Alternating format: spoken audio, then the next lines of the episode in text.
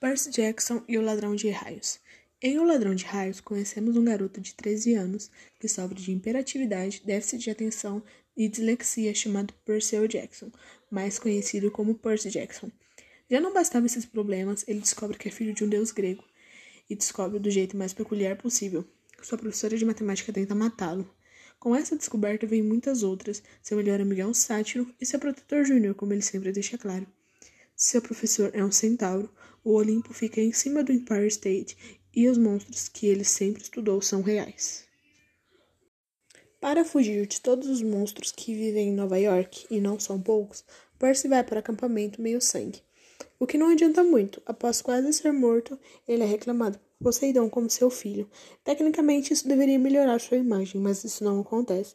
Nenhum dos três grandes, Zeus, Poseidon e Hades, deveriam ter filhos após a Segunda Guerra Mundial que foi causada por seus filhos. Aparentemente, só Hades cumpriu o trato.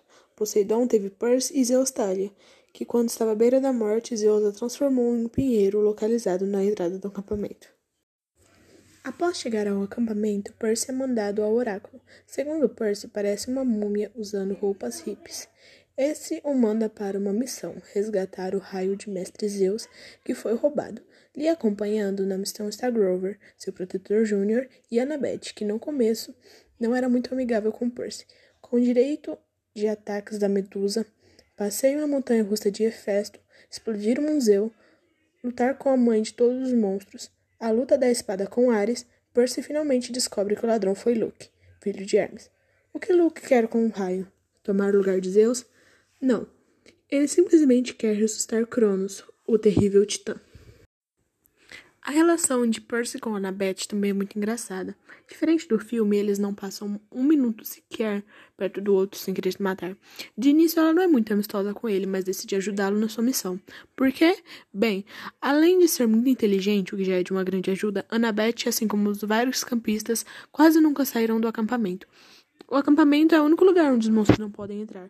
Toda vez que um campista cruza a fronteira, Percy diz que é como se setas neon aprontassem para eles, mostrando sua localização. A mesma coisa acontece com celulares.